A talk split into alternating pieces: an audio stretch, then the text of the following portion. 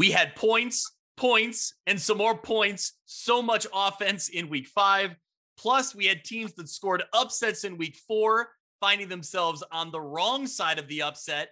And who are our front runners for the player of the year? Mitch, did I miss anything? Greg, I think you left some points out there. Lots, uh, lots out there this week. So let's get into it. Let's do it. Talking Illinois high school football. If your goals are as high as you talk about, tonight's the night you go out and just take one more step. It's a view from the West. And it starts right now!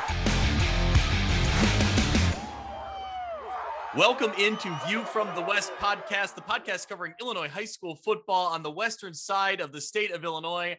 I'm your host, Greg Armstrong, joined as always by the master of Twitter on Friday nights. Mitch, tell me a little bit about your Friday night. There was a lot to keep up with on Friday. Yeah, you know the, the players on the field are, are always taught to keep their heads on a swivel. I felt like I had to do the same thing on my phone um, because there was just there was just so many updates, so many touchdowns that were scored on Friday night. Um, I, I, I admit I was a little tired. You know, by the end of the night, uh, fingers needed to take a break, but uh, you know, we uh, we had a nice week of action. We always like to see that offense, and uh, certainly gives us plenty to talk about here this week. Well, Mitch, I think just to let the viewer or the listeners in, you know, behind the scenes a little bit, you know, we text back and forth on a Friday night when you're doing the the Twitter accounts, yep. you know, you're doing the Twitter updates and I'm walking the sidelines and at one point, usually you know more than I do because I'm I'm I'm only at one game at a time, and you're seeing everything. And yep. you texted tonight is crazy, and I responded with what's happening. And I think all you responded back was so much offense or so many points. That's that kind of summed it up. So yeah, plenty plenty of football action to talk about. Mitch, before we jump into everything, we do kind of have um, you know some some tough some tough news to talk about. The pleasant plains football program from uh, the center part of the state of illinois they play in the sangamo conference. Scary scene for them on friday night or i believe maybe on saturday. Uh, one of their players jaden wiesenmeyer suffered a medical emergency on the sideline had to be rushed to the er i believe they stopped the game after that happened a lot of players fans everybody shaken up um, with seeing this he was rushed to the ER, like I said, where he remains hospitalized. A very scary situation. Certainly, we're praying for him and his family and for everyone, you know, involved, you know, praying for the best outcome here. It's just sometimes football takes a back seat, you know, really a lot of people pulling together and really praying for the best possible outcome here.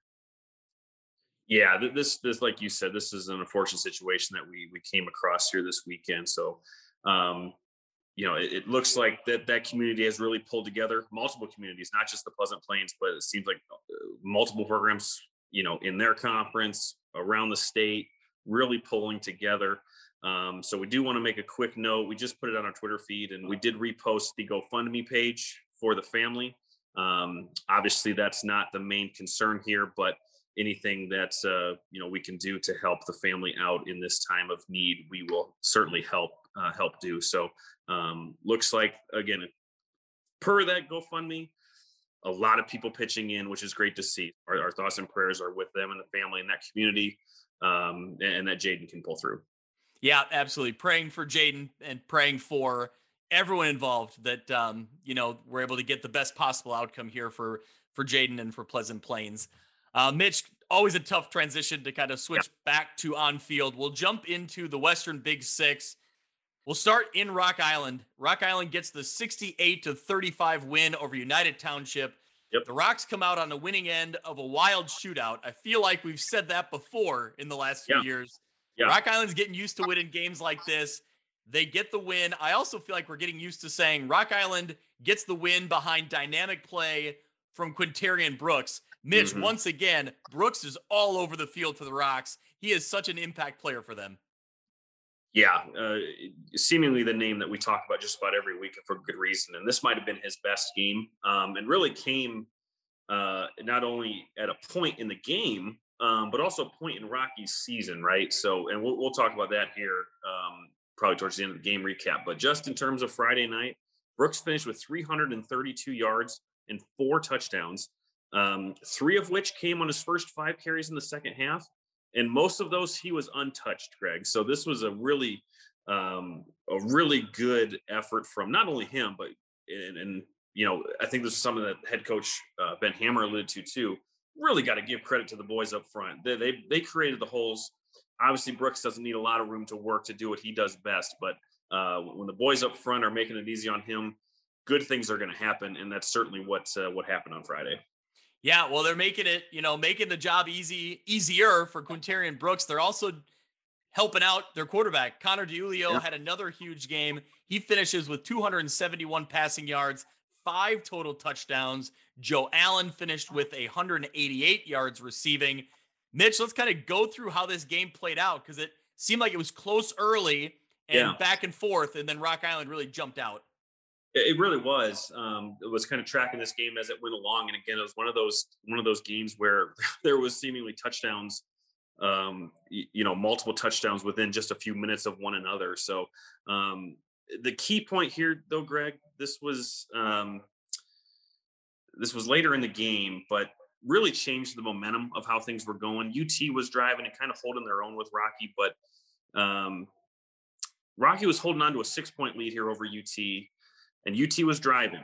The Rocky defense came up huge on a stop. Fourth and three, it was inside their own 10 yard line. So again, UT knocking on the door there. Rocky gets the, the turnover on downs right away. The guy we just talked about. That stop sets up Quinterian Brooks, 96 yard touchdown run. Wow. Following, following that, Rocky outscored UT 27 nothing. So you talk about a game changing effort from both sides of the field for Rocky on that one play. Yeah, and I know we we poke fun. We poke fun at Rock Island once in a while for the the, the points they give up on defense. But yep. man, Mitch, sometimes it just takes that one stop. It takes that one big play to flip the momentum. And when you have that much offensive firepower, you know, this the way this game played out, that was what they needed. That one big stop, and they were able right. to go on their run. Talk about, I mean, just a tough luck season for United Township. There's yeah. talent there. We've talked a lot about the talent they have on the field, but they just can't seem to put it all together for four quarters. Another well played game with Matthew Kelly, Johnny Manzo, Corey Randall looked dynamic in this one, had some really mm-hmm. great plays. He had a kick return for a touchdown. Manzo finished with 220 yards, but just again, just can't seem to put it together for four quarters. And here we are sitting at 0 and 5 for United Township yeah. that we really had a lot of high hopes for. Yeah, and certainly playing better than that. You know, th- I thought this yeah. was probably their their best game that they played all year. Um, and and again, it's not easy to hang with Rock Island. It's not easy at all. Um, and they certainly did for for long stretches of this game. Um, but but again, like you just talked about, it all it takes is a stop, and Rocky got it at a very you know back-breaking type of you know uh, time of the game where the UT is inside the ten, knocking on the door, trying to get a touchdown. So not only do they get the stop, and then it's a 96 yard touchdown. So um, amazing how quickly things change. But uh, for, for Rocky, a great win. Um, you, you, know, I think as as I talked about this type of game happening at this part of the season, I think is going to help them out with four games left. Um, and again, this was kind of what we've been looking for for Rocky to really put this whole offensive, you know, identity together. We've seen bits and pieces. It really shined on Friday. Yep. Rock Island has another critical game coming this weekend. We'll see what they can do, see if they can kind of stay right up there in the mix. Let's move along, Mitch. Quincy gets the win 42 to 14 over Galesburg. Weather conditions may have grounded that aerial attack for the Blue Devils just a little bit, but it's the defense that comes up big throughout this one. Quincy gets their fourth win of the year. Brian Douglas added a pair of short yardage touchdowns for the Blue Devils in the first, both coming off Galesburg miscues. But that Silver Streak defense would hold their own in this one early. Mitch, this was a close game even up until halftime. Nolan Carl with a pick interception going 99 yards for the pick six for a Galesburg touchdown. The Streaks would intercept Little three times on the night. Mitch, this game was close, I think, through halftime. Yeah. yeah um, again, you know, we talked about the weather kind of being maybe just about the only thing that could potentially stop this Quincy offense. Um, but uh, again, they they found different ways, and that's why I think this is pretty encouraging for Quincy, right? Um, for, for as good of a season as Braden Little is having, um, they found ways to score, and, yeah, they they they got some breaks. Um, I think the miscues that you talked about, I think one was a fumble. I think the other was a, a high snap on a punt. So, um, but again, those are the things that you need to capitalize on, and they did. So Brian Douglas had a couple of touchdowns. Um, he added two more short yardage scores uh, to really break this game open. It got up to 28 7. Um, and then it was the guy that we've talked about a lot, Jarius Rice, 85 yard pick six, and then had a 54 yard touchdown run to really uh, pull this thing away. So, uh, again, when you can take Quincy out of their element, so to speak, um, with, with Braden Little and that passing attack, you wonder how they're going to manage and they showed that they can certainly score in multiple ways um, here on in a, in a tough environment against a good a good opponent. Well, they'll have to keep playing well this week. They're going. They're there. I'm sorry. They're hosting Sterling. So we'll talk about big Sterling one. next. Big one. Yeah, very big one. And like we referenced, um, Rock Island will play Galesburg. So yep. let's move along to the team we just referenced. Sterling gets the dominating performance Ooh. over rival Geneseo, 40 to nothing. Mitch, I know we knew that the you know Golden Warriors were good, but I don't know if we thought they were 40 to nothing good over yeah. Geneseo. This is kind of one of those statement type of wins. Yeah, and that's not saying anything against Sterling either. It's it's crediting Geneseo with how good that they've been this year. Because yeah, I was not expecting this either. I, I was not at all. Um, but just it was complete domination. It really was. Um, 450 yards of offense for the Golden Warriors in this one, and again, a, uh, yet another stout defensive effort, right? Yeah, he's been yep. showing a year. Um, but Geneseo has played really, really well all season. So, um, and it, it, we talked about it, I think, in in the, the preview last week that we thought that this game was going to be a pretty good battle of really good defenses, and early on it was, and then it very quickly wasn't. Yeah, let's talk a little bit about it. Kale Ryan opened the scoring with a 46 yard touchdown run. We're getting used to saying that this year. Yeah. Following a Geneseo fumble on the next offensive play, it's then Lance Wren recovers and eventually leads to a JP Schilling touchdown. Another phrase we've been familiar with saying right. this year. That leads to a 14 nothing lead. Antonio Tablante gets in on the action just before half. He has a 19 yard touchdown. So it's 21 nothing at the half. Schilling, AJ Kested both had interceptions in the third quarter. Sterling would add three more scores behind Schilling, Ryan, and Kested. Overall, just a really balanced offensive attack for this Sterling Golden Warriors team. 323 yards rushing, 135 yards passing in the win. The defense sets it all up. But yeah. Mitch, I'm just really impressed with how many different names we we talk about making yeah. contributions for Sterling's for both for Sterling's offense and for defense. I was going to talk offense, but really it's happening on both sides of the ball. Constantly new names we're hearing that are having an impact. Yeah. Um, and, and you know, I, I, don't know for sure that Geneseo was was full strength. And I, am not using that as an excuse at all, but I know that they were banged up last week, and I, I did not see if they were fully healthy. Um, it would make the win all that more impressive if it was. And it certainly doesn't take away from it if it wasn't. I'm just curious if if Geneseo had full strength. But yeah, they were held to just six first downs in this game, Greg. 106 total yards in the contest. So um, uh, again, we'll, we'll say what it was, and it was a dominating performance by Sterling. Um, a great win sets them up.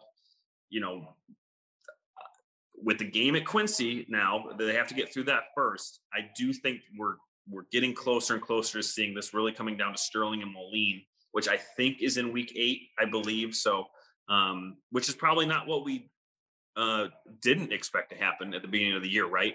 Um, but it, it's starting to look again. Sterling at Quincy is going to be a really, really good game, I think.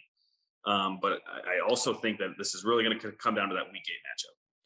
Moline also got the forfeit win over Alleman. Mitch, I don't know if we talked about it last week on the podcast. We certainly talked about it on the Instant Reacts podcast this week. So, you know, that's a natural time to plug our uh to plug our other show. Head over yeah. to our uh podcast feed and find the Instant Reacts podcast. That comes out every Saturday morning. Sometimes we even post it at about, you know, 1.30 a.m. when I get done editing it or, uh, you know, two in the morning, whenever it is. So right. head over and listen to that. It's, it's all kinds of shenanigans and a bit of controlled and uncontrolled chaos with Dazzone stocking, barking at each other and yeah. me, me and Cuff and Camille just kind of laughing. So, you know, right if that, if that's if that's something you're into, go ch- go check out the Instant Reacts podcast. But but for real, it is it is a lot of fun. It's a good listen. So let's jump into the slate here coming up next week. The big one: Sterling goes on the road to Quincy. You also have Rock Island hosting Galesburg, Alleman hosting Geneseo, and United Township at Moline. Now I want to reference Stocking called out weeks and weeks ago the upset United Township over Moline. And here's the thing I, I, you know, I appreciate Stocking for going out on a limb, but then in the Instant Reacts podcast, he kind of backed off that. Now he's now he's backtracking. It's like, eh, have a backbone, Stock. You already made the prediction, but he's now he's looking at the standings and he's backing off. So yeah, you gotta gotta stick to your convictions here, Stock. Um, yeah, this it, it, look they could right? They, they could. We've the, we've talked about it all year. Despite right. the record, they still have so much talent. Like this is yeah. still a good football team. Right. Um, and Moline, you know, coming off of a of a, a bye week, you know, with, with their forfeit win over Alleman. Um, uh, again, sometimes you just don't know how teams are going to respond when that happens. That was a you know a late addition to the schedule, so to speak, and so kind of changed their plans in terms of prep and um, you know whatever it may be. So maybe UT can, you know, uh, take advantage of that if there's some rust there. I, I don't know, but yeah, it, it could happen. There's no question.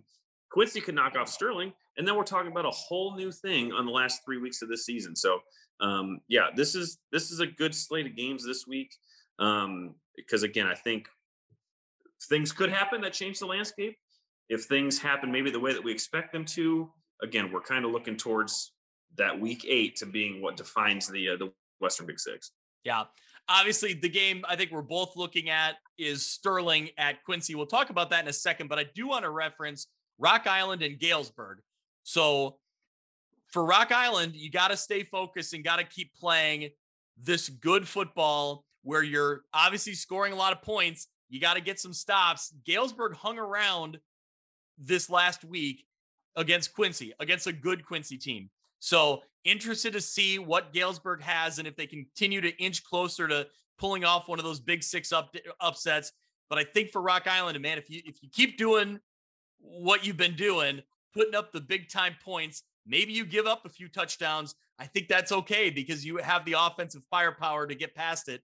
But um, curious to see how that one goes. Mitch, what do you? How big of an advantage is it for Quincy to be at home in this one against Sterling, moving into that game? I, I would like to see Quincy's passing attack against yeah. Sterling defense, right? Um, and on the flip side of that, the the dynamic versatility of Sterling against a pretty stout Blue Devil defense. Um, you know, uh, we talked about it last week too with the with the Sterling Geneseo game. There's a lot of a lot of things that I like um, in this matchup, and it's just if if one team can really exploit the other maybe you do run into a situation where it's it's a bit of a blowout and maybe not as close as we thought it might be. So um, yeah, really looking forward to that. Uh, again, if if if Quincy has Braden Little clicking on all cylinders, all receivers going, um, you know they've got a pretty good path there. That would make them playoff eligible. Um, it'll it'll make Sterling. Uh, either team will be playoff eligible with the win here. So um, exciting stuff there. Um, and uh, yeah, looking forward to it. Yeah, I, I, I think Quincy, being that Quincy and Sterling is, is, the farthest road trip in the Big Six, so I think that's a it's a big advantage in a game like this to have that that game at home for Quincy. And I think for as much as we talk about J.P. Schilling and Kale Ryan as the quarterback duo, I think it's important to to note that you know defensively those are guys they're going to lean on if Braden Little is going to be effective, he's going to have to go through those two defensively. They're going to be the guys probably guarding some of the top wide receivers for Quincy. So I think that's kind of an X factor on the defensive side of the ball is actually two of the offensive names that we always give credit to. They'll be playing a role on defense and they'll have to play big. Yeah, I mean Sterling's defense has only given up 63 points this year, so just about 10 games or 10 points a game. So uh, you know the Blue Devil offense certainly has their work cut out for them. But speaking of that, Sterling has their work cut out for them too as we look towards their last couple games of the season. They've got Quincy, they host Rock Island, and then they go away to Moline. So yeah, yep. You know they certainly have. They have been playing fantastic, the back-to-back shutouts. Um, they have to continue that trend because this is a pretty hard slate here um, as they wrap up this regular season. Yeah, well, we'll see. We'll learn a lot, I think, this week. You know, after this week, this is one of the games we've kind of had circled for a while as far as teams near the top of the conference. So. Sterling going on the road to Quincy. We'll be talking about that next week uh, th- in this podcast and in the instant reacts, I'm sure. So, Mitch, let's jump into the Three Rivers Athletic Conference. I spent a little time in the Three Rivers on Friday night. Yeah. my first look at Princeton. And Mitch, let me tell you, my first look at Princeton this year, and they are as good as advertised. They get yeah. the win over rival Kewanee 56 to 7. A year after Kewanee walked away with the rivalry trophy in the undefeated showdown, Princeton gets their revenge. And Mitch, once again, they leave no doubt in their results this year. They are just rolling through teams yeah, this is this was an amazing thing to kind of keep keep up with on Friday. Um, uh, again, we know you know the struggles that Kewanee has been going through this year, um, not having the results that they would like to, not certainly not what they were having last year um, as co-champions. Um, but yeah, th- this was this was Princeton firing on all cylinders early, often, all game. Um, they, they opened up the scoring pretty early. CJ Hickey and Augie Christensen uh, each scored, uh, built a 12 nothing lead in the first. Um, and that was considered, you know, maybe a slow start for Princeton the way they've been playing recently. Um, and then they they really got going here. Uh, Noah Laporte, Tegan Davis, they followed suit with scores of their own. Christensen then added his second score of the night. Laporte had a 46 yard pick six. Um, and, and not to be even outdone with all of that, just 26 seconds after Laporte's pick six, Ian Morris recovers a fumble in the end zone, and that put up the 50 spot for the Tigers in the first half. Man, just every week they continue to impress me. So, Mitch, we had the most points. I'm guessing this is according to stocking as I read through this. No, this is me. This okay. All right. Well, go okay. take let credit me, here. Let no. Let me let me back up. Yeah. Um, I I, I unfortunately I don't know his last name because his Twitter handle is Kevin H Sports Editor. Oh yeah, Kev. Yeah, Kevin Hieronymus from uh, okay, there you from go. the yes. Bureau Valley. Yep. From Sorry, Bureau County Republican. Met, we, we, never met. Just know your Twitter handle. He had put together um, a, a cumulative s- series score list, right? Okay. Yeah. Um, and so as the points were were were tallying up, I got curious, wondering what the most points scored in the, in the, the series was. Kewanee holds that record. They scored 64, I think, in 1974 or something. Um, but I would have to imagine this is the most points scored in a half. And it was yeah. certainly the the 56 was the most that Princeton has ever scored in series history. So okay, um, I think this was also the largest victory margin of victory in the series, which dates back to like 1897 or something. Yeah, um, crazy. So you know, with the win, with the historic win in terms of you know series things, uh, they take this. Or sorry, they they extend their series lead. Uh, 63 wins to 57 wins for Kewanee. There have been four ties in the history of the series. Well, Mitch, well done. Great work. I, you know, I start reading that that stat and I think, oh, that's a stocking gem. But no. Again, yeah, again, credit to Kevin on, on compiling the list. I simply was able to read and uh, to put one in there. Well, you you are good at reading, Mitch. That's what I appreciate about. Yeah. Thank you. Yep. All right. Well, in total, Augie Christensen ended up with 118 yards and two touchdowns. And as we said, a lot of other names contributing. Mitch, I think we'll talk a little bit more about Princeton and the and the way they, you know, what they have moving forward. But again, uh, similar to Sterling, I'm just so impressed with every week. Highlights are of three or four different names we're yeah. always hearing, we're not hearing the same name. We're hearing Tegan Davis quite a bit, but we're not hearing in the highlights the same guy scoring every single touchdown. It's it's spreading the love here, and they're they're all getting a lot of, you know, quality playing time and they're all getting a lot of quality results. Yeah. Um, as I'm looking at it here, really looking forward to week seven um, because that could determine the Mississippi division and it could be a battle of the unbeatens between Princeton and St. Bede. Um, yeah. Now, Princeton is a bigger school. I would I would still anticipate them to win that game, um, and maybe even handily, just because of the way Princeton plays. Um, but the, what I mean is is that their work is not you know done yet. They've got a big game coming up there in week seven. They play Newman this week, which you know we've seen Newman play play well. They played well this week. Um, so uh, Princeton gets playoff eligible here, as as we all expected that they would be. Um, so yeah, what they have in front of them is manageable, completely manageable. Certainly, there's a high percentage that they do go undefeated, but now I'm looking forward to that Week Seven game against St. Bede. Yeah, that one should be a lot of fun. That one will be fun.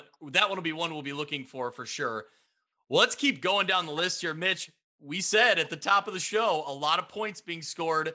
One of those yeah. teams putting up some points. How about Spring Valley Hall getting the 66 to 45 win over Mendota? There was a little bit of rain out that way as well, but they could not stop 111 points between both of these schools. And it certainly couldn't stop Mitch, one of the best players in the Three Rivers. Yeah. We've talked about him this week or this year. How about Hall Senior playing quarterback, but yeah. mainly the Wildcat, you know, quarterback, running back type of situation here. Mac Rasetich lights up the scoreboard week after week. This yeah. week, though, really, I mean, he's putting up video game numbers here, rushing 429 yards, scoring seven touchdowns on 29 rush attempts. That's almost 15 yards a carry. And Mitch, you know, the joke I always like to say that I say those are video game numbers, but I would struggle to do that in a video game to, to score yeah, that many touchdowns. Yeah, I think he added like 26 passing yards too. So, you know, okay. he just does um, yeah, I don't know if those seven touchdowns were all on the ground because he also does punt returns and kick returns. He, he, really does it all. It could have been a pick six for all I know. It might yeah. have been. Um, he's just so good. Um, and he's he's a baseball recruit. He's a baseball commit. I uh, saw that Blackhawk, I think. So yep. just a dynamic athlete. You know, um, maybe doesn't get as much love as he probably should. Um, but his numbers, you know, speak for themselves. I, I, I tallied it up based on the info that we have. Um, if anyone listening could get us the, the stats from the Orion game in week one, we didn't have that, but from what I have unofficially, uh, is at 861 yards rushing and 15 total touchdowns, missing a game. Um, yeah. Where I think I think Hall had 14 points in that game, so you know we might not be talking about a lot of yards and, and maybe only two touchdowns to add to that total, but nonetheless, just a dynamic player this was probably the performance of the week. I mean, and we already talked about Quintarian Brooks. Um, just four, like you said, 429, seven touchdowns, big win for Hall, nice win for Hall.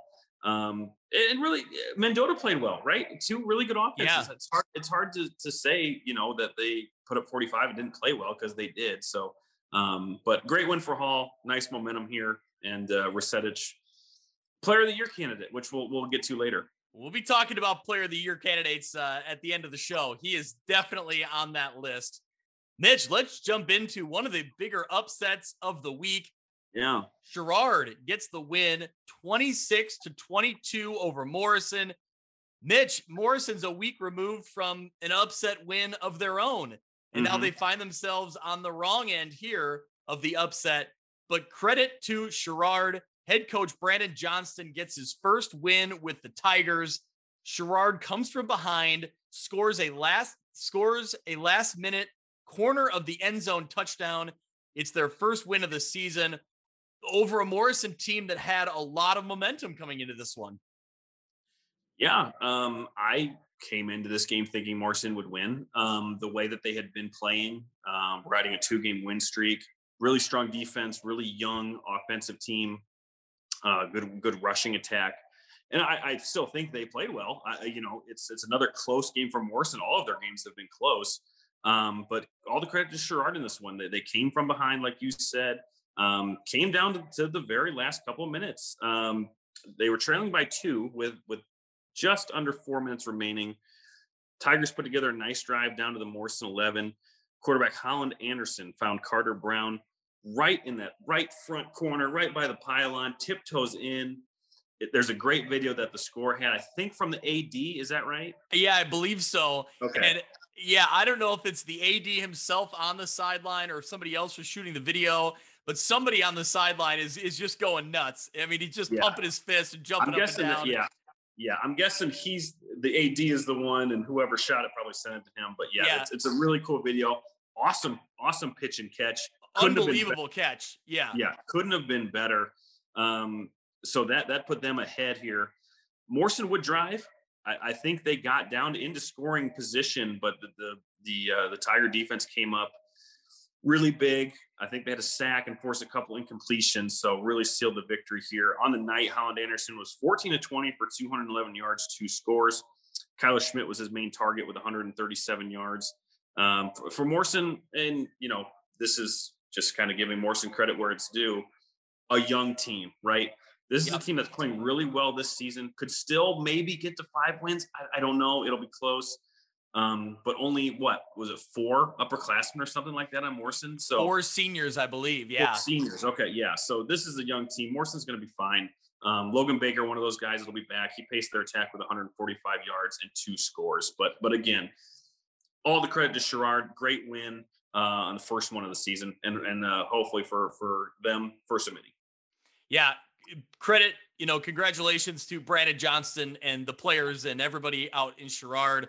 I saw a tweet um, about, you know, bus will arrive in Sherrard at whatever Yeah. time. Let's get ready to ring the victory bell. Ring- like ring that's what it's all about, Mitch. Like that's Yep. that's so cool. Like you you love to see stuff like that and really get some energy and some excitement into a program that's just been hungry for that, you know, for any any type of positive momentum. So Sherrard certainly excited to get their first win, see if they can build upon it later this year. Let's move along. Newman gets the 27 to nothing win over Bureau Valley.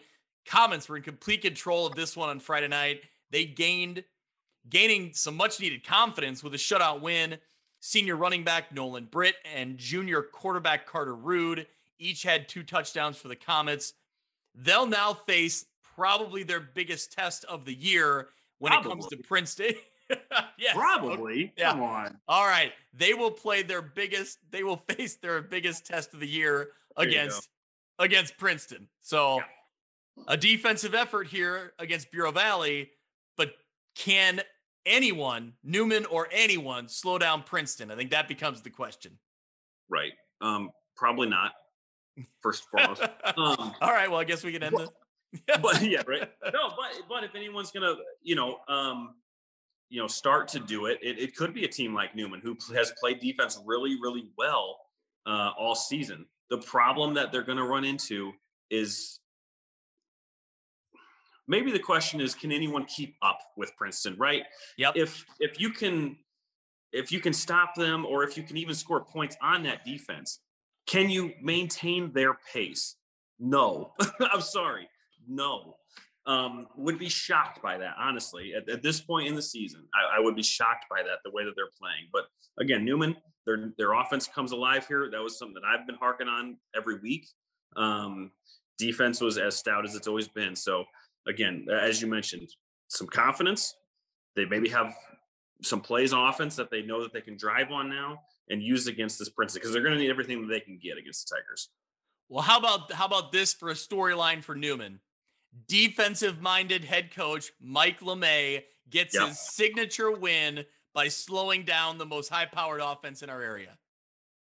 I yeah, you're shaking your head. Yeah, the listeners can't see me shaking my head, and it's again, it, it's just we talk about it with Lee Win, right? Um, show me, right? I I, I Yeah, can't say yeah. that they're going to lose until you show me that they can lose.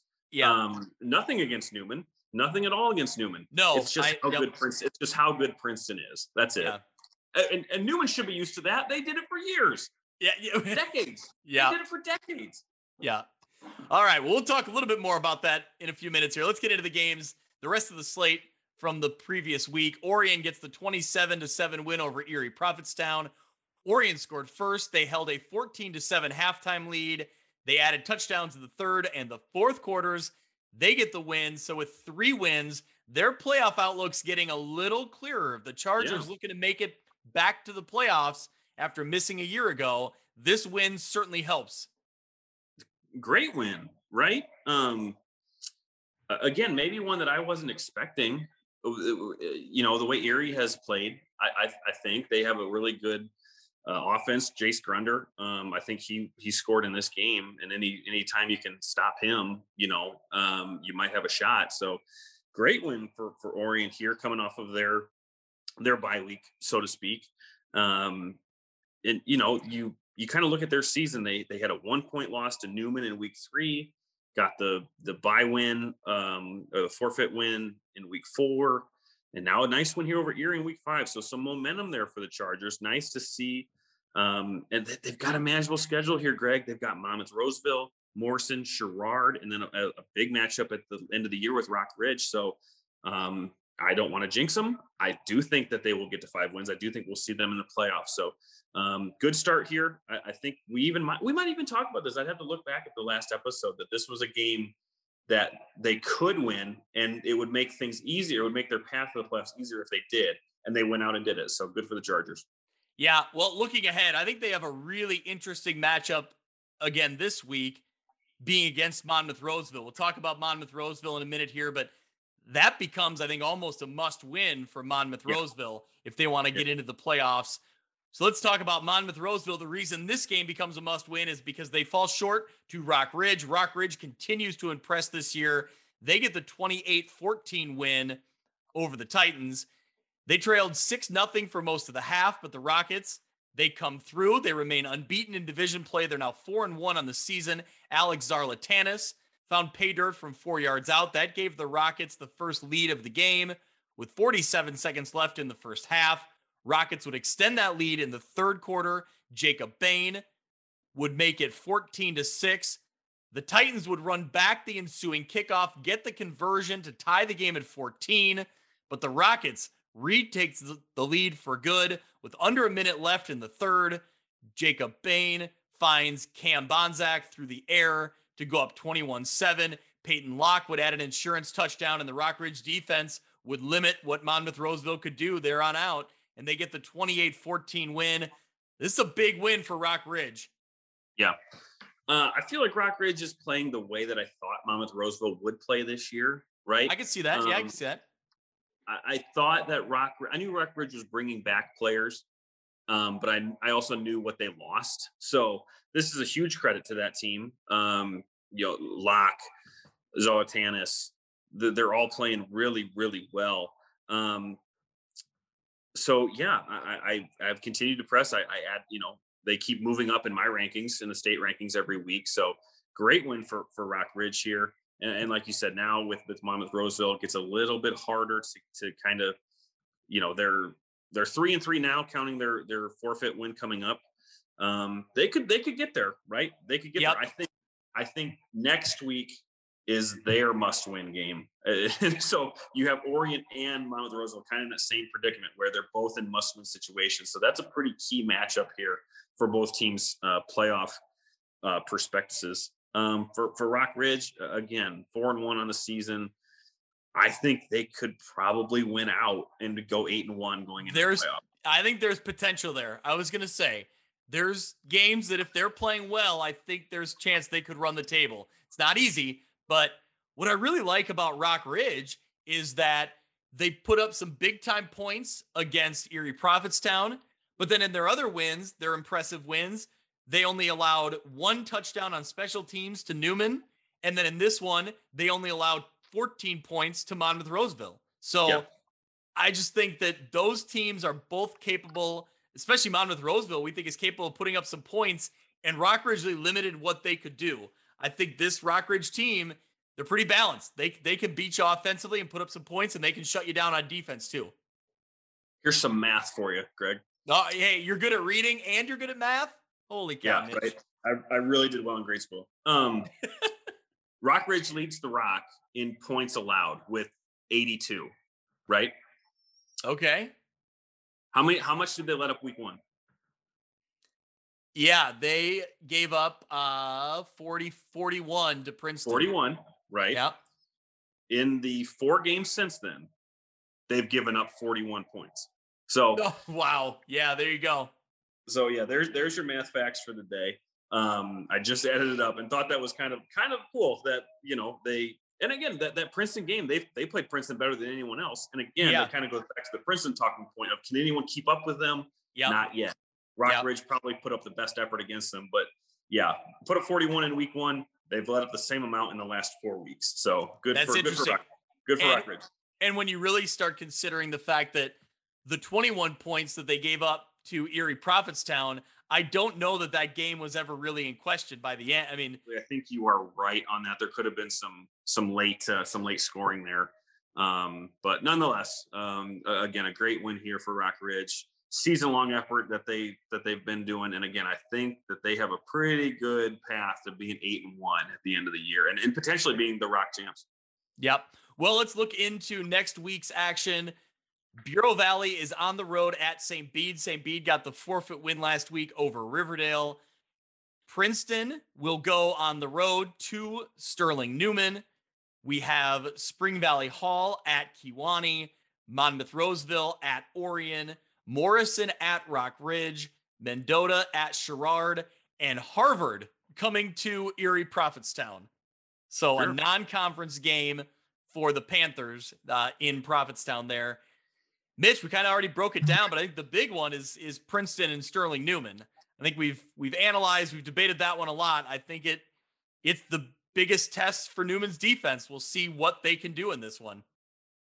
Yeah, I think in terms of maybe season outlook, we kind of talked about a second ago. It's that Monmouth Roseville Orion game, right? Yep. Kind of a must win for both teams um, to, to get a better shot at that fourth win and getting into the playoffs. So really looking at that one. Um, you know, can Morrison bounce back against Rock Ridge to try and get their playoff picture a little bit clearer? So I think there's a lot of games in here that that aren't maybe as as high profile as Princeton Newman, but have really big implications. Maybe none more than Monmouth Roseville at Orion. Yep. So that's the week that is for the Three Rivers. We will move into the Lincoln Trail Conference. Mitch, the game that was, uh, you know, kind of the top marquee for the Lincoln Trail. Mercer County gets the 48 to 28 win over Rova Williamsfield. Rova started this game quickly behind the arm of Riley Danner, a 58 yard pass to Lewis Sams. That set up a seven yard touchdown pass to Jack Godsell. It was a 7 nothing lead early. From there, it was Mercer County. A lot of Mercer County touchdowns. The Golden Eagles respond. Junior quarterback Colby Cox, who continues to look good, he finds Brecken Heinrichs. I believe it was Heinrichs' first catch of the year, a Dang. seven yard, seven yard touchdown to put Mercer County up eight to seven. Owen Relander would score three more times in the quarter. Matthew Lucas would add another to extend Mercer County's lead. That was 40 to 14 at the half. Whew. Mitch, talk about Colby Cox. He is mm-hmm. he is putting up some big time numbers here yeah, I mean, uh, eye popping performance last week with 305 rushing yards, right? 350, uh, I believe. The 350? What did I say? You said 305. Let's give him oh, extra well, 45 yards. All right, run the, run the tape back. Yeah, 350, um, which again is, is amazing. And then comes back the next week and he's 9 to 14 for 142 yards and three scores. Um, it tacked on another rush touchdown and might as well have uh, added in an inter- interception on the defensive side, too. So, um, yeah, Cox continues to have a really good year for Mercer County, who as a whole is having a really good year. Tough Ro- Rova team here, really good offense. Uh, for the Cougars, QB Riley Danner continues his good start to the season. He was 15 to 13 for 245 and a touchdown. Um, so, yeah, this is a great win for Mercer County, I think, as they continue to try and get back to that upper echelon of the LTC. Not that they haven't been there, but uh, maybe I, I, should say trying to get that title back. Uh, they'll have um, a, a, hard road ahead, you know, but this was a great win, good test for them, and they came out on top early uh, to set the tone. Yeah, this Mercer County team, they're, you know, they've already lost to Knoxville earlier this year. So they're yep. kind of pacing Knoxville, trying to keep pace, see if they can hang around near the top of the standings. And pending an upset, they end up, you know, at the top. But this is a good win for that program. Mitch, we talked about Colby Cox, but there's another good quarterback for Rova Williamsfield, and we're not sleeping on him, but yeah, we, we know out, it now. We put out our player of the year candidates. and he fell just short of the of the of the top four. Twitter only allows four in their polls. Danner didn't make the cut, but uh, maybe maybe he has a case for it. It looks like Danner is 45 of 67 for 714 yards this year with seven touchdowns. So okay, there yeah, we go. Yeah, nothing to to block at. A lot of good players on this team. We got stats for for uh, some key players here. So again, we took some heat for this. Um, I saw it. You know, we we we are certainly uh, always tracking the the Twitter sphere. So saw some heat from Rova. We totally get it. Um, no disrespect to you and uh, we certainly anticipate your whole team putting up really good numbers. Certainly with Riley Danner with the way he started. So, um, yeah. So I, I, hope there was no offense taken there, uh, but we were limited in terms of uh, of how many people we could put on the poll. So in this same game, then it was it was uh, you know Colby Cox going up against Danner. So far, Colby Cox has 667 yards and nine touchdowns. He yeah. also he has also rushed for 357 yards. So with four touchdowns on the ground. So I would say, yeah, between him and Danner, it's very close. Yeah, it's it's kind of like, you know, ranking your favorite football movies, right? You know, you could have your top 10 and five through 10 are really good. They're just not top four, right? In terms of what, you know, what you're thinking. So a lot of good players in the LTC, right? It's not just it's not just yep. Danner at five spot or, or, whatever it is. A lot of good players this year in the LTC. So looking forward to the second half. Uh, don't hate us. We did we didn't mean it in any sort of way. Um, if we had uh, if we had more than four options, we would have had more players. So uh, keep doing what you're doing there in Rova, and uh, we look forward to seeing it. Mitch, what's your favorite football movie? Is it Rudy? Uh, see, no, See, I said that without even thinking it. Um, it's not Rudy. You're a Notre Dame guy. I know. It's it's fine. Um, I put you on the spot. I'm on the spot. I'm trying to think, but I don't. Again, see, this this was my point, right? Yeah.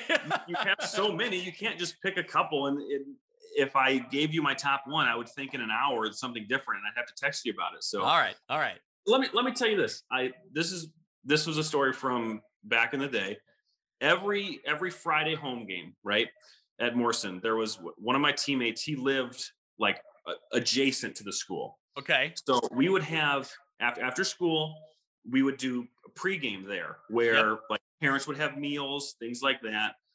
Every single home game. I don't remember if that came out my junior year or my senior year. I don't remember. Um, so it, this could have lasted two years. I, I, I honestly don't remember.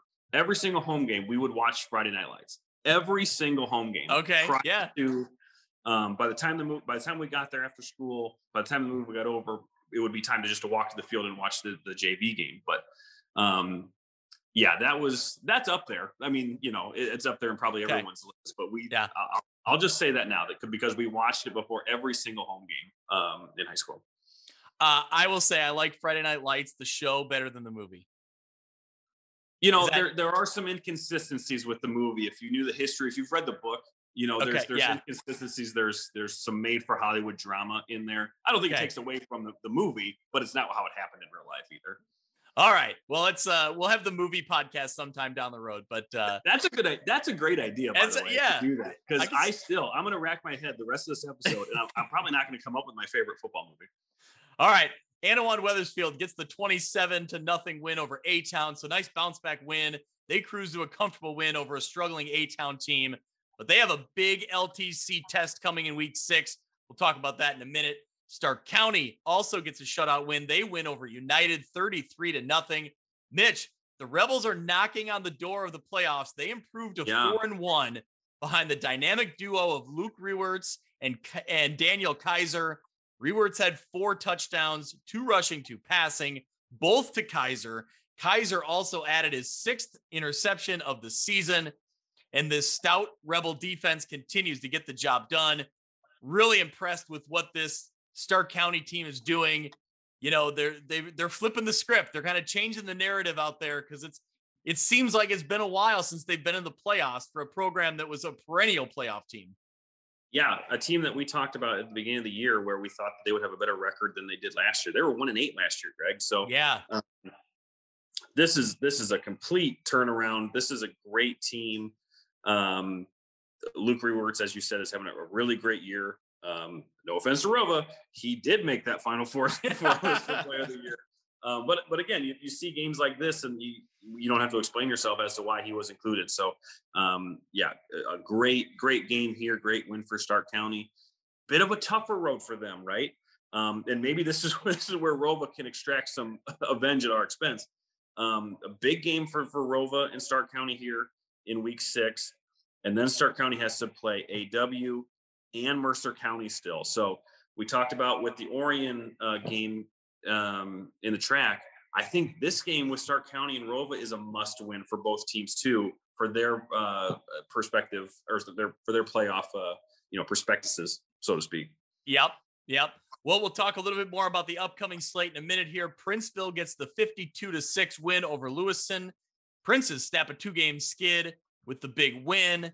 Also, maybe the, the game of the week, one of the most intriguing games of this last week was Dupec getting the 16 to 7 win over Knoxville. Yeah. Obviously, that this will help us transition into the NUIC in a minute here. But Knoxville falls short to Dupec. Mitch, this was a fun game to watch. It was a yeah. it was a battle. It was what we kind of expected out of these two teams coming in. Yeah, this, this is yeah, this is a great non-conference game, right? This this is two of the best teams that we cover. Um, and so we always get excited when we have the opportunity to, to, you know, see games like this because they don't come across that often. So one of the best teams in 3A against one of the best teams in 2A, right? So um, yeah, really, really nice, nice game here. Um, gritty win for for Dupec. Yeah, so a pair of second half touchdowns pushed the Rivermen to the win over 2A sixth ranked uh, the Blue Bullets. It was a defensive battle, like we referenced on Saturday. Knoxville's Jaden Jackson Johnson broke into the end zone first with a one yard touchdown score in the second quarter. The Blue Bullets would lead 7 0 at halftime. Rivermen would respond early in the third, marching downfield, capping off a touchdown or capping off a drive with an AJ Mulcahy direct snap touchdown run. But Mitch, here is the play of the game. I was actually yeah. watching this game uh, live streamed on Saturday, leading 8 6 with under eight minutes left to play, driving downfield. Following a Knoxville turnover, the Rivermen roll the dice. They have a fake punt on a fourth and 10 near midfield. They yeah. convert it to extend the drive. Then it's Mulcahy taking over from there. The ensuing Rivermen drive ends with his second touchdown of the game. He would later seal the victory with an interception just a great win. Uh, man, a gutsy call. I don't know what yeah. Coach Hoffman saw. Maybe you know as the play was as the game was developing, but or maybe he just kind of knew or trusted his players to make that play. But fourth and ten at midfield, yeah. and you go for it and get it on that. That that's a great call. Yeah, that's that's what it takes, right? To to win these type of games. So you you roll the dice and you, you take your chances. So it worked out for the Rivermen in this one just a, again a great win, a great game between two really good teams. Um, it doesn't hurt Knoxville season in, in my estimation at all. Um, I, I, think they're they're going to get better from this. I, I, haven't looked at their upcoming schedule just yet, so yeah, not much you can say. Two really good teams. One team had to come out on top, and it was Dupec in this one. Yeah, the only uh, you know disappointment out of this game for Dupec was that quarterback Cooper Hoffman did limp off early in the second quarter. No status on him moving forward. He was replaced by Will Howard. They were still able to get the job done. Yeah. On the Knoxville side of things, you're right, Mitch. It's kind of the phrase we use. Some of these non-conference games, everything is still in front of Knoxville, right? They yep. the in-conference play, they're still undefeated. So they yep. control they control their own destiny moving forward. So speaking of that that moving forward, they have a big one this week. Annawan yep. Wethersfield will be hosting Knoxville. You have A Town hosting Princeville. You have United hosting Walther Christian in a non conference game. Princeville is at Mercer County. And one you referenced earlier, Mitch, maybe the most interesting conference game of the slate Rova Williamsfield at Stark County. That mm-hmm. one seems like almost a must win at this point for the teams eyeing the playoffs in, in both of these programs yeah, I, I, like you said, that that's maybe the most I don't want to say impactful because I think Annawan Wethersfield and Knoxville kind of fits that billet too. Um, but I think Annawan Wethersfield and Knoxville will both make the playoffs regardless. Whereas in Rova and Stark County, I think like you like you kind of alluded to, the winner of this one has a much easier path than the loser of this one. So uh, really looking forward to that. Two really good teams, um, two really good, you know, offenses, two really good defenses playing against each other. So um, yeah, that one's a toss up in my book, honestly. Yeah, I would agree with that. I think it's a toss up game and it's an important one because when you start looking down the way, Rova Williamsfield still has Annawan Wethersfield and Knoxville left on their schedule. Yep. Right. Stark County still has Annawan Wethersfield and Mercer County left on their schedule as two right. of their remaining games. So, yeah, this one became becomes really important. Yeah, so uh, probably both teams looking around that five win mark on the year, and so they got it. One of them's got to win this one. So, yep. yeah, I, I'm really really looking forward to this game here this weekend. Yep. Well, let's move into the Northwest Upstate Illini. Mitch, the game that stood out in that conference, maybe one of the games that stood out around the state. Lena Winslow, the top ranked team in Class 1A, and a Fulton team that Kyle Kampmeyer thinks may be the second best 1A team in the state right. of Illinois. In the state of Illinois, that's high praise, and and they they certainly deserve that praise. They do fall a little bit short in this one. Lena Winslow continues to kind of prove how good of a football team they are, good of a program they are. They get the 54 to 32 win. This was a top 10 showdown, and it lived up to the billing in the first half. Fulton grabbed momentum early. Dykstra to Damehoff on a 37 yard touchdown to go up 6 0. Gage Dunker then responds for Lena Winslow, 43 yards and a touchdown. That made it 8 6. The two teams would trade touchdowns back and forth in the first half, each scoring three times. The Panthers would hold the 24 19 lead at the break. But Mitch, the second half, it's kind of like what we talked about with Princeton is how do you keep up with them? Lena Winslow then goes on to score touchdowns from Dunker, Lobdell, and Zeal to break this one open. Again, like what we talked about with Princeton, it's different names getting the job done. It's it's Dunker, then it's Gunnar Lobdell, then it's Jake Zeal. Just so many weapons for this Lena Winslow Panther team. They end up coming away with the win. But still a great effort from Fulton. And I still think they're a great football team as well. Oh, yeah, no question about it. I think after that halftime lead, I think Lena scored 30 unanswered. I think this one was 54 to 19 at one point. So yeah. Uh, and, and again, so credit to Fulton for coming back because they they're no quit in that team at all. Um, talk to talk to the people up there that I know. They they were really impressed by Fulton's effort here. They were well prepared for it too, um, as Lee Win always is. So yeah, this doesn't. I don't think this affects Fulton's um, season outlook from a from a, a playoff perspective. Right? Maybe not win the conference this year, depending on what happens the rest of the way out. But I still think they're going to be a perennial team in that 1A playoff when it comes down to it. Mitch, that 1A top 10 is really fun. When you when you start looking through it, you got Lena Winslow up there, you got Fulton up there, St. Bede, who we've been really impressed with when you consider they'll be playing they'll be playing 1A playoff football, but they've been playing a bigger schedule in the Three Rivers. Right. See how they stack up. You yep. still have Ridgeview Lexington, who is really good finalist, who's really yep. good this year again. So just a lot of good football. Hey, can we talk about my Marquette Crusaders? They fall short last week to Chicago yeah. Hope or to uh, Hope Academy yeah. out of right. Chicago. Those two teams, Marquette and Hope Academy, both in the top 10. So just Athens, a lot.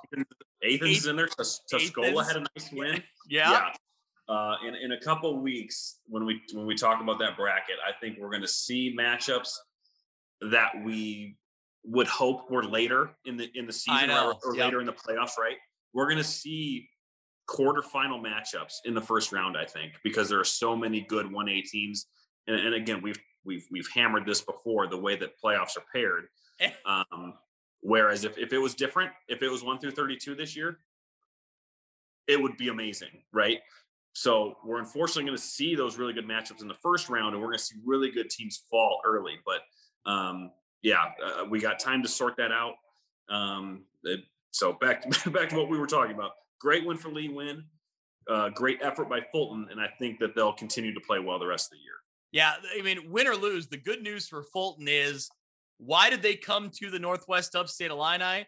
It, to be challenged in games like this, in, in yeah. a regular season like this. They're getting challenged. They fell short in this one, but they're also winning some big games like they did against yeah. Dupec. So right, right, beat Dupec. Yep. So. so I think they've challenged themselves in this conference, and that that is only a good thing moving forward for them. Yep. Well, Mitch, we talked about Morrison getting an upset win a week ago, and then falling short to Sherrard. Man, another another upset team from a week ago. Dakota now falls yeah. short to Eastland Pearl City, 40 to 36. So eat credit to EPC. They were winless going into this one. Yeah. And they knock off a Dakota team riding a lot of momentum. Carson Heron for Eastland Pearl City, 259 yards passing, 37 yards rushing, five total touchdowns. So, Mitch, this Eastland Pearl City quarterback getting it done through the air, putting up 259 yards, five total touchdowns. Yeah, a really um, a pretty. I don't want to be too harsh on the folks in Lanark, but kind of an anemic offense, right? Prior to this game, they had again quick math here 33 points scored on the season prior to this game. Wow, really? So, yeah. I, I, and I don't, you know, I don't know that it was a letdown game for Dakota coming off that. That that's not the type of program that they are. Um, it could have just been one of those weeks, right? That the, the, right team at the right time came away with the win. So um, maybe for EPC in the in the Cats with a K and a Z, uh, everything right. everything kind of came together. This was a game that on, on Friday, as as as Kyle was updating the scores from NUIC football kind of, you know, applying the eye emojis to it and just kind of keeping our eyes on it. And it did go back and forth up until the end. I think Dakota took a late lead, and I thought, oh, okay, you know, all is well. And then right at the end, I, again, I don't know how it happened, but um, great, great program win for EPC. You know, I remember in my day, they were always a really, really good program. So um, good to see them get this win. Hopefully, have some momentum. Um, some some games that they could win coming up here. Galena, West Carroll their next two games. So I could see EPC making a run here if they can play the way that they did against Dakota. Yeah, we'll see if they can take this momentum and, and keep building on it. Uh, Forreston gets the bounce back win 46 to 14 over Galena. So the Cardinals, after falling to Dakota a week ago, they run up a 38 to nothing lead at halftime to pull away with this one. So man, it's almost like if you're if you're Galena, you just ran into a mad Forreston team at the wrong yeah. time. I think yep. yep. the usual cast doing the job for the Cardinals. They rack up 334 yards in the first half, Mitch. In the yep. first half. Johnny sounds Cobbler. Like, sounds Johnny, like them, right? Yeah, yeah. Johnny Cobbler, Caleb Sanders, McKeon Crace all scored for the Cardinals. Mitch, they face West Carroll next week. We'll talk about the upcoming slate here, but they really have a murderer's row of 1A football coming up. Yeah, we, me, you, and Kyle kind of talked about this today when I when I saw this on their schedule. So West Carroll should be a very winnable game for Forreston. Um, that'll get them to four, but then they've got to win one between Fulton, Gibson City, Melvin Sibley, and Lena. So um, yeah, that is a very, very daunting task that they'll have to win one of. I imagine that that'll be probably GCMS that they'll win. But then you're you're let, us let's, let's just say that that's what happens, right? They they beat uh, West Carroll, fall to Fulton, beat GCMS, lose yeah. to Lena. They're five and four, right? Being five and four in the one A playoffs is not a place you want to be, right? They you know because you're probably you're probably facing Lena, Lena. Winslow again. You're yeah. facing Lena again. The same thing that happened last year. So yeah. Uh, uh, but that being said, with as good as that slate of games is, this was a nice nice bounce back for Forreston. They proved last year that they can beat Lena Winslow. So again, can, can they can they get this next week against West Carroll? Again, you know, shore everything up that they might have been missing throughout the season and hit these last three games hard because they'll have to win at least one and really getting a second one in there will only help their cause. Yep. So their their opponent next week, West Carroll, they fell to Stockton. Stockton gets the big win, 64 to 8. So looking ahead at the NUIC coming up here in week number 6, Dupec is at Dakota, Forreston at West Carroll like we referenced, Fulton hosting Stockton, Galena hosting Eastland Pearl City, and Lena Winslow hosting Woodstock Marian. Mitch, that is a really interesting non-conference game. Yeah, um, a, a, traditional, pretty good power, right? In, um, in in Woodstock, they're two and three on the year. Um, they are independent, so they they play a, you know kind of a, a cavalcade of of different opponents. So um, you know we saw this last year with Lena playing you know a uh, their their out of conference game is usually a pretty unique opponent. So um, yeah, looking forward to seeing them stepping outside of the conference and playing a team that they're not you know well accustomed to, but uh, traditionally the Hurricanes there um, traditionally a pretty good program in a much bigger school. Well, yeah, a bigger school. Eh, their enrollment's 557 according to the IHSA.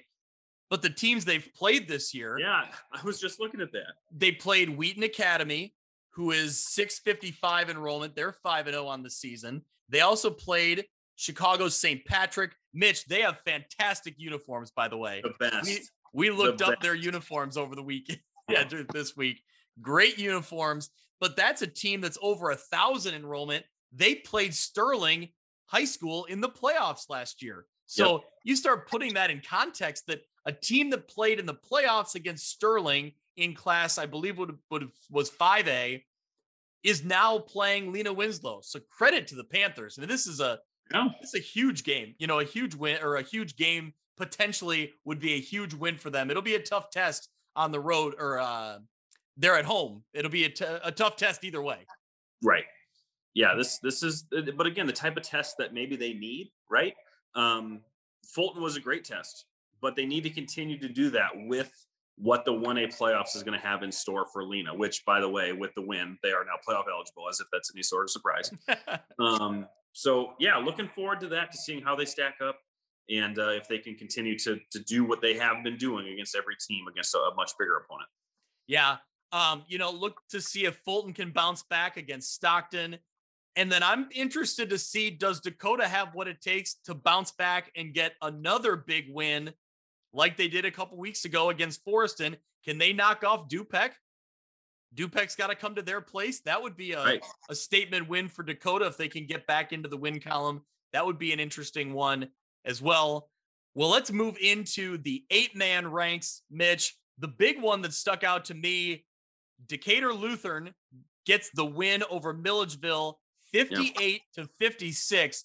This was a matchup of top five teams in the eight man division around the state. And Mitch, we've said it before about other matchups, but could this potentially have been a state championship preview? Yeah, it, certainly could. add Decatur to the list of teams that we seemingly add to every week of yeah of teams that we we like, um, matchups that we want to see rematches of. This was a great game. Um, just back and forth, two really really good offenses here. So um, yeah, could Decatur maybe take the top spot in the, in the updated rankings? Maybe. Uh, I think Cissna Park probably probably takes that. I, I think. Um, but yeah, a, a great game. Uh, yet another great game in eight man football. Yeah, speaking of Milford Cissna Park, they got the win over Alden Hebron 48 to 20. So they remain unbeaten. Few other scores from around the eight man ranks. River Ridge gets the 52 to 28 win over Christian Life. River, uh, Ridgewood gets the 38 32 win over Aquin. Nice Polo, win. Polo knocks off previously unbeaten Kirkwood Hiawatha 44 to 32 and Amboy gets the big win 44 to nothing over Orangeville. Yeah. Mitch, let's move into what we have coming up. Interesting matchup here. Kirkwood Hiawatha, who just referenced, who just had their first loss of the season. They go on the road to Amboy. Aquin is at West Central. Mitch, this West Central Heat team continues to impress as well. Yeah. See if they can continue to play. They are undefeated right now, sitting at 5 and 0. Yep. You have Alden Hebron at River Ridge. Milf, uh, Milledgeville will get the forfeit win over Harvest Christian. Rockford Christian Life at Orangeville. Polo at Bushnell Prairie City. Peoria Heights at Ridgewood.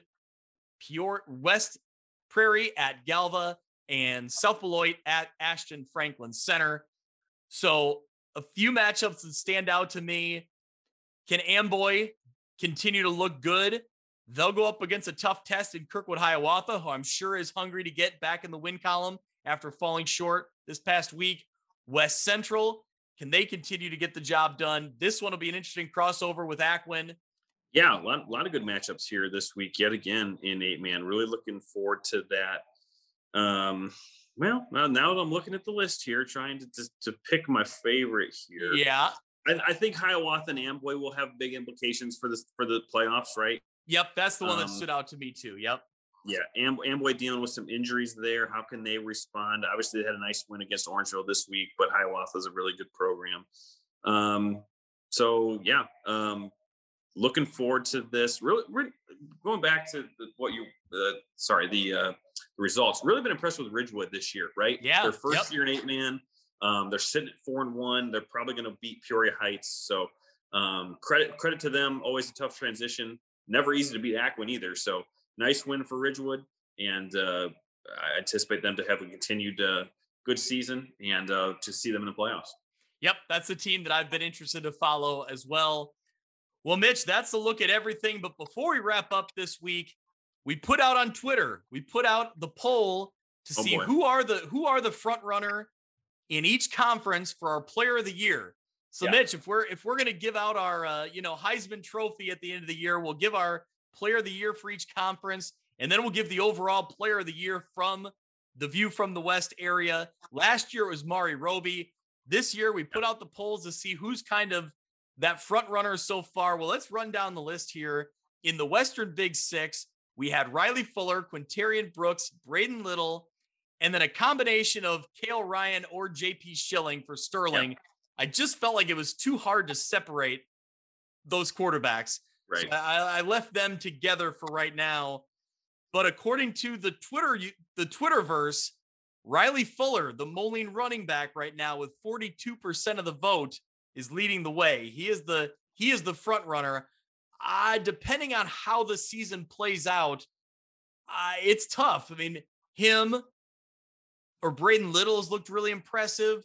Mm-hmm. obviously, the quarterbacks from Sterling and and obviously I've just named all of them now, Quintarian Brooks as well. I think it depends on who wins down the stretch to see where that where the title lies, right? Yeah. Um, and, and first credit to um the the listeners, right? Um the the Western Big Six especially got uh, a lot of response here, right? Over 700 so, votes. Wow, look at that. So yeah, um, who who's second? Riley Fuller. Who's who's second in voting? Second at 23 percent would be Quintarian Brooks. Okay, okay, that mm-hmm. I. It's tough. I I just per, started looking. Okay. Yeah, I, I don't know what our what our uh, followership is in Quincy because I think Braden Little still flies under the radar in terms of how good he is. Um, and certainly going to be he's a sophomore. We're going to be talking yeah. about him for the next couple years. So um, if, if this isn't his year, he's he's going to be in this conversation, I think. But um, if if I voted, honestly, I don't even remember if I did. I think I would probably give Fuller Fuller the edge here, just with the performances that he's had. Obviously, Moline's at, at the you know the, the top of the conference standing so far. So um, been really impressed with him this season. And, and again, like we've talked about with, with Moline, maybe had a little bit of a change in offensive identity from what they were last year and more of a passing attack. So um, makes what Fuller's been doing even that more impressive now that he's kind of the spotlight player. So um, yeah, you, you can't go wrong. So it, it makes complete sense that Fuller is in the lead. You can make a case for any of them. Yep, I would agree with that. I think it'll be interesting to see how that plays out. Let's move into the Three Rivers Athletic Conference. The front runner for conference player of the year out there, I think maybe preseason, we thought, oh, it's Tegan Davis. No question about it. Yeah. He has the commanding lead according to okay. Twitter. He has okay. the 53, he has 53% of the vote. But Mitch, I don't think you can sleep on John Brady or Mac Rusetich. Rusetich just he just put up seven touchdowns for Spring Valley Hall this week, and John right. Brady's scoring about four or five touchdowns per game each week. So I, I think the difference is, Greg, is that Tegan Davis does it in a half. Yeah. I, I, honestly, right? All right. I mean, yeah. That's that's what we're talking about with Princeton. What would their numbers be like if they were playing full games, right? Because right. They, they don't. Um, you know, I, I don't know at what point in the game that Coach Pearson makes the switch and plays the younger guys, but uh, certainly that offense kind of probably goes down into a shutdown mode, right? A little bit. Yeah. Um, so I, I think that if and I haven't seen Tegan's numbers this year, so to speak, I guess. Um, but again, I would always put that with a caveat because let's see how many quarters he's played, right? So um, makes complete sense to me for Tegan Davis to be the lead here. Um, I've, I've been high on on John Brady and Peru St. Bede, so um, I think his his performance might be more. I don't want to say impactful because Mac Rusetich is probably the most impactful, but John Brady, you know, with Peru St. Bede, again, losing some star players from last year, he's really, really stepped up for them and uh, got them into the position that they are now with their four and no, they're five and zero. Oh. So, yeah. Um, yeah, again, another conference where these these are really hard selections to put into four, and you can you can't go wrong with any of them. Well, we'll see the uh, the matchup between John Brady and Tegan Davis coming up in uh in a week or two, I believe. So I think it was week seven. Yeah. Okay. Well, in the Lincoln Trail Conference, potential Player of the Year candidates, we have Luke Rewerts from Stark County. You have Colby Cox from Mercer County at quarterback. You have Bo Honeycutt, also a quarterback from Knoxville. And you have Zeb Rashid from Annawan Wethersfield, who's a running back. And Mitch, we did not mention Riley Danner, and yeah. he was maybe a little, maybe that's controversial. We didn't get him on the list. He has yeah. also put up great numbers. Honorable mention for there the moment. Go. There you go. And it's no saying that he can't get back into this uh into this competition for right now, leading the way, Mercer County's Colby Cox with 32% of the vote. Rashid, or I'm sorry, Luke Rewerts for Stark County at 26%. Yeah. Rashid at 23%, Bo Honeycutt at 19. So this is our closest vote. Yeah, very a very tight uh voting here. With right around 300 votes from the Okay. for the Lincoln Trail. So Okay. That yeah, one's a close um, one yeah, uh, uh, we've talked about Colby Cox. We talked about him um, in the in the show how well he did last week, and then followed up this week with a big win over Rova. Um, again, in terms of maybe importance, Luke Rewerts, right? Stark County yeah. is, so, is so vastly better than they were last year. We we expected Knoxville to be good. We expected Mercer County Mercer County to be good. Um, so I, I think that's where I would give Luke Rewerts the edge here, just because Stark County as a team is playing so much better. Yeah. For me, I think the name that stands out is Bo Honeycutt because he's a quarterback for Knoxville. And I think in years past, we've always looked at the ground game for Knoxville and how much they're getting the job done on the ground. This year, they've really opened up the passing, and it's Honeycutt leading the way. And they're they're still looking impressive outside of this non-conference loss to Dupec. They're still getting the job done through the air. So I, that's what makes Bo Honeycutt stand out. I think Zeb Rashid, outside of being slowed down by Marquette, a team that I think has a pretty good defense, he's put up some big numbers. I think, yeah. um, you know, had a handful of touchdowns in, in in the rest of his games. And man, Colby Cox, I mean, in Mercer County, he's did the one week, a couple weeks ago, 350 yards. He can Last do it. Week. He's such a dual threat guy he could do it, you know, through the air and on the ground. That that's been really impressive for the Golden Eagles, leading them to the success they've had so far. So, yep. I just think you know it, it, all depends on how season how season plays out for for any of these conferences. So, right. we we could be we could be talking about different players by the end of the year, yep. right? Probably probably not, but just you know, there's a lot of game left. There's there's a lot of season left. Um, a lot of good performances to to be to be uh, out there. So yeah, nice list so far. Again, four really good choices here, and uh, looking forward to seeing who gets the actual, you know, uh, quote unquote award at the end of the year because uh, it'll be a tight race. Yep. Well, for NUIC, uh, we had to consult, of course, Kyle Kampmeyer yep. from NUICfootball.com. We kind of were on eh, on pace with him. We kind of had about yep. the same names. AJ Mulcahy from Dupec, the running back, Johnny Cobbler from Forreston, Gage Dunker from Lena Winslow, and Braden Dykstra from Fulton. Right now, the list here, the votes kind of follow suit with the standings. You have Gage Dunker from Lena Winslow with 45% of the vote. You have Braden Dykstra at 26% of the vote. And you have AJ Mulcahy just behind him at 25% of the vote. So I think you got to start with either Mulcahy or Gage Dunker. Dunker yeah. because Lena Winslow has played so well, but Mulcahy because I think he was the guy that they knew they had coming back when they lost a lot of other pieces. And he's really continued to play well. He's really led them. Yeah, I think he might lead the conference in tackles too. I think impressive. Yeah. Yeah. So um for for me, I think it would come down to Mulcahy or Dunker. Um again, Dunker eh, maybe has I don't want to say yards taken away from him, but they have that supporting cast that's just so good in Lee Win. And again, they're they're up so you know they're up so uh, up so high so early in, in most yeah. of their games that you know carries are, are going to be distributed a little bit more. But um, we talk about Mulcahy, Dupec having a great year. He's having a great season. They they put him in the Wildcat. You know, I, I think it was the West Carroll game that he was running Wildcat and really running wild. So I was uh, gonna say, I was gonna use that exact same phrase. You got there it. you go. Um, but then add in what he does on defense. He had a, a clutch interception here this week against Knoxville. So um, I, I, like his tape. I, I, always like seeing his highlights. He's a very good athlete. So yep. Uh, again, if I if I had to vote, which I didn't, I would probably be Mulcahy. Um, but uh, again, Dunker probably a really really close second. Yep. Who, well, who was who was leading the vote? It's uh, Dunker leading the vote right Dunker, now. Forty-five percent of the vote. Okay, yep. yeah. So, You're, and a great choice, no doubt about it. Yep.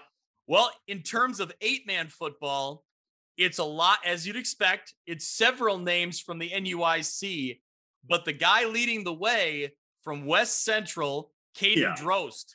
He's yeah. leading the way right now with 43% of the vote. We also have Connor Nye from Milledgeville as quarterback, Brennan Blaine, a wide receiver from Amboy, and Brock Soltow from Polo at running back. But Caden Drost has 43% of the vote, followed by Connor Nye at 21, 24%, and Brennan Blaine at 21%.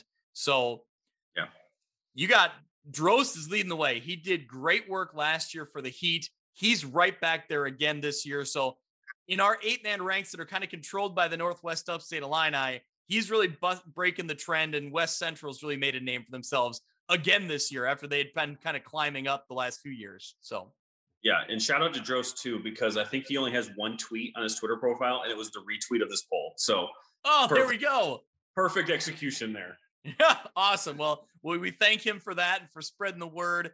Thanks to everyone who participated. If you're hearing about this poll and this vote for the first time, the polls are still open for another day. I think they close on Wednesday. So if you're hearing this, get out and vote for the player that you think is most deserving for uh, you know, that front runner spot. And like we said, Mitch, it'll be interesting to see how things play out. Still plenty to be decided on the field for teams where they're yep. going, but also for the players that are going to lead the way in their conferences to be player of the year. So. Well, all right, Mitch. I think we've talked enough. The talking is through for another week. Mitch, what do you think about uh, you know maybe uh, joining me for the instant reacts on Friday night? Yeah, we, we kind of talked about this, and I think that we can make that happen. We we did it last year. I think it was week nine. Week with, nine, with, yes. With how crazy everything was, we scrambled and put that together. Um, just because it was it there was a lot of unexpected things that went down that week. Um, but yeah, you'll you'll be uh, you'll be shooting a different game this week and um, won't be able at the be at score headquarters. So yeah, we can we can do that. Yeah, so I, I will not probably be making it to WQAD. I'll still be shooting football, but I'll end up at home. So I thought, well, it's a perfect night to bring you in because I think I think Mitch, for as much as I love getting back to WQAD and doing the instant reacts, I think sometimes you kind of get antsy to want to talk about things that you've been seeing on Twitter. So yeah. We'll let you in on the fun this week. Maybe we Maybe we could even reach out to either Kyle Kampmeyer, see if he wants to join, yeah. or we could loop in the guys from WQAD or all kinds of fun special guests along the way. We'll just see what uh we'll see what you never know, Mitch. You never know what's gonna happen right. the instant reacts. Yeah, that's that's perfect. We we keep it un, unscripted and we'll have no edits and we'll just go through it on Friday night. That'll be that'll be perfect. That's that's exactly right. Well, thank you to everyone who listens, who follows along. We really appreciate it. To anyone who loves what we do, feel free to spread the word, retweet our stuff on Twitter, talk about us, let people know that we're giving high school football coverage for the teams in the area that you care about. I know a lot of people get frustrated with newspaper coverage or maybe some lack thereof. I know a lot of newspapers are struggling right now.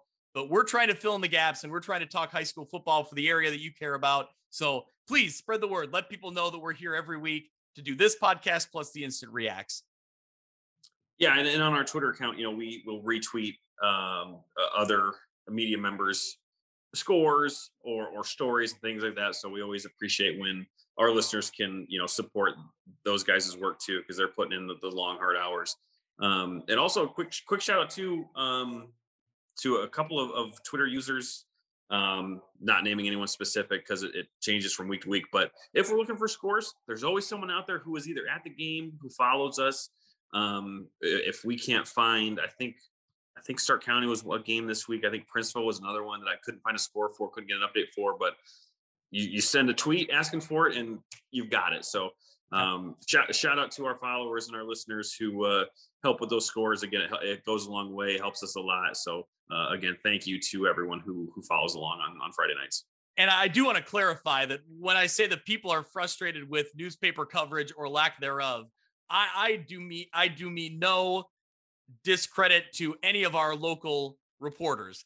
I think the problem comes at much higher levels of yeah, decision right. makers in in offices that maybe aren't even located in this area. I think the management groups, unfortunately, that control newspapers sometimes miss the mark and don't always understand the value of local high school coverage. And that's where I give huge amounts of credit to the newspaper reporters who are doing the job the best they can. There's mm-hmm. such limited resources these days that I truly value those guys because a lot of their work goes underappreciated because they're trying to be 10 places at one time and there's only so much they can do. And I know a lot of them personally that are really trying their best to continue coverage that we've all been used to over the years. And it, it's so hard to keep it up. So honestly, that's kind of where we want to fill in the gap. So I, I, give huge credit to them, and we rely on them for a lot. We pay for newspaper subscriptions for that very reason because they, you know, they follow along and and keep people updated. So yep. anyway, just wanted to clarify that that you know we we hope to be part of the voice, but know that our newspaper reporters are doing great work and doing the best they can to cover the area. So yep, well said. All right, Mitch. Well, we will uh will join us. Uh, you'll join us again on Friday. We'll be back in. We'll ins- we'll react instantly, and then Perfect. we'll uh, meet up again next Tuesday. Yeah, a lot of a lot of good games that we'll talk about in real time, and then uh, do a little bit of a deeper dive a couple days later. So looking forward to it. That'll do it for this week's episode of View from the West. Thank you so much for listening. I encourage you to go out to Apple Podcasts or Podbean and subscribe so you can follow along, and downloads will come automatically every week. You can follow along on Twitter at ViewFromWestPod. You can also email me if you're interested in being a sponsor, viewfromwestpod at gmail.com. Thanks so much. We'll see you next week.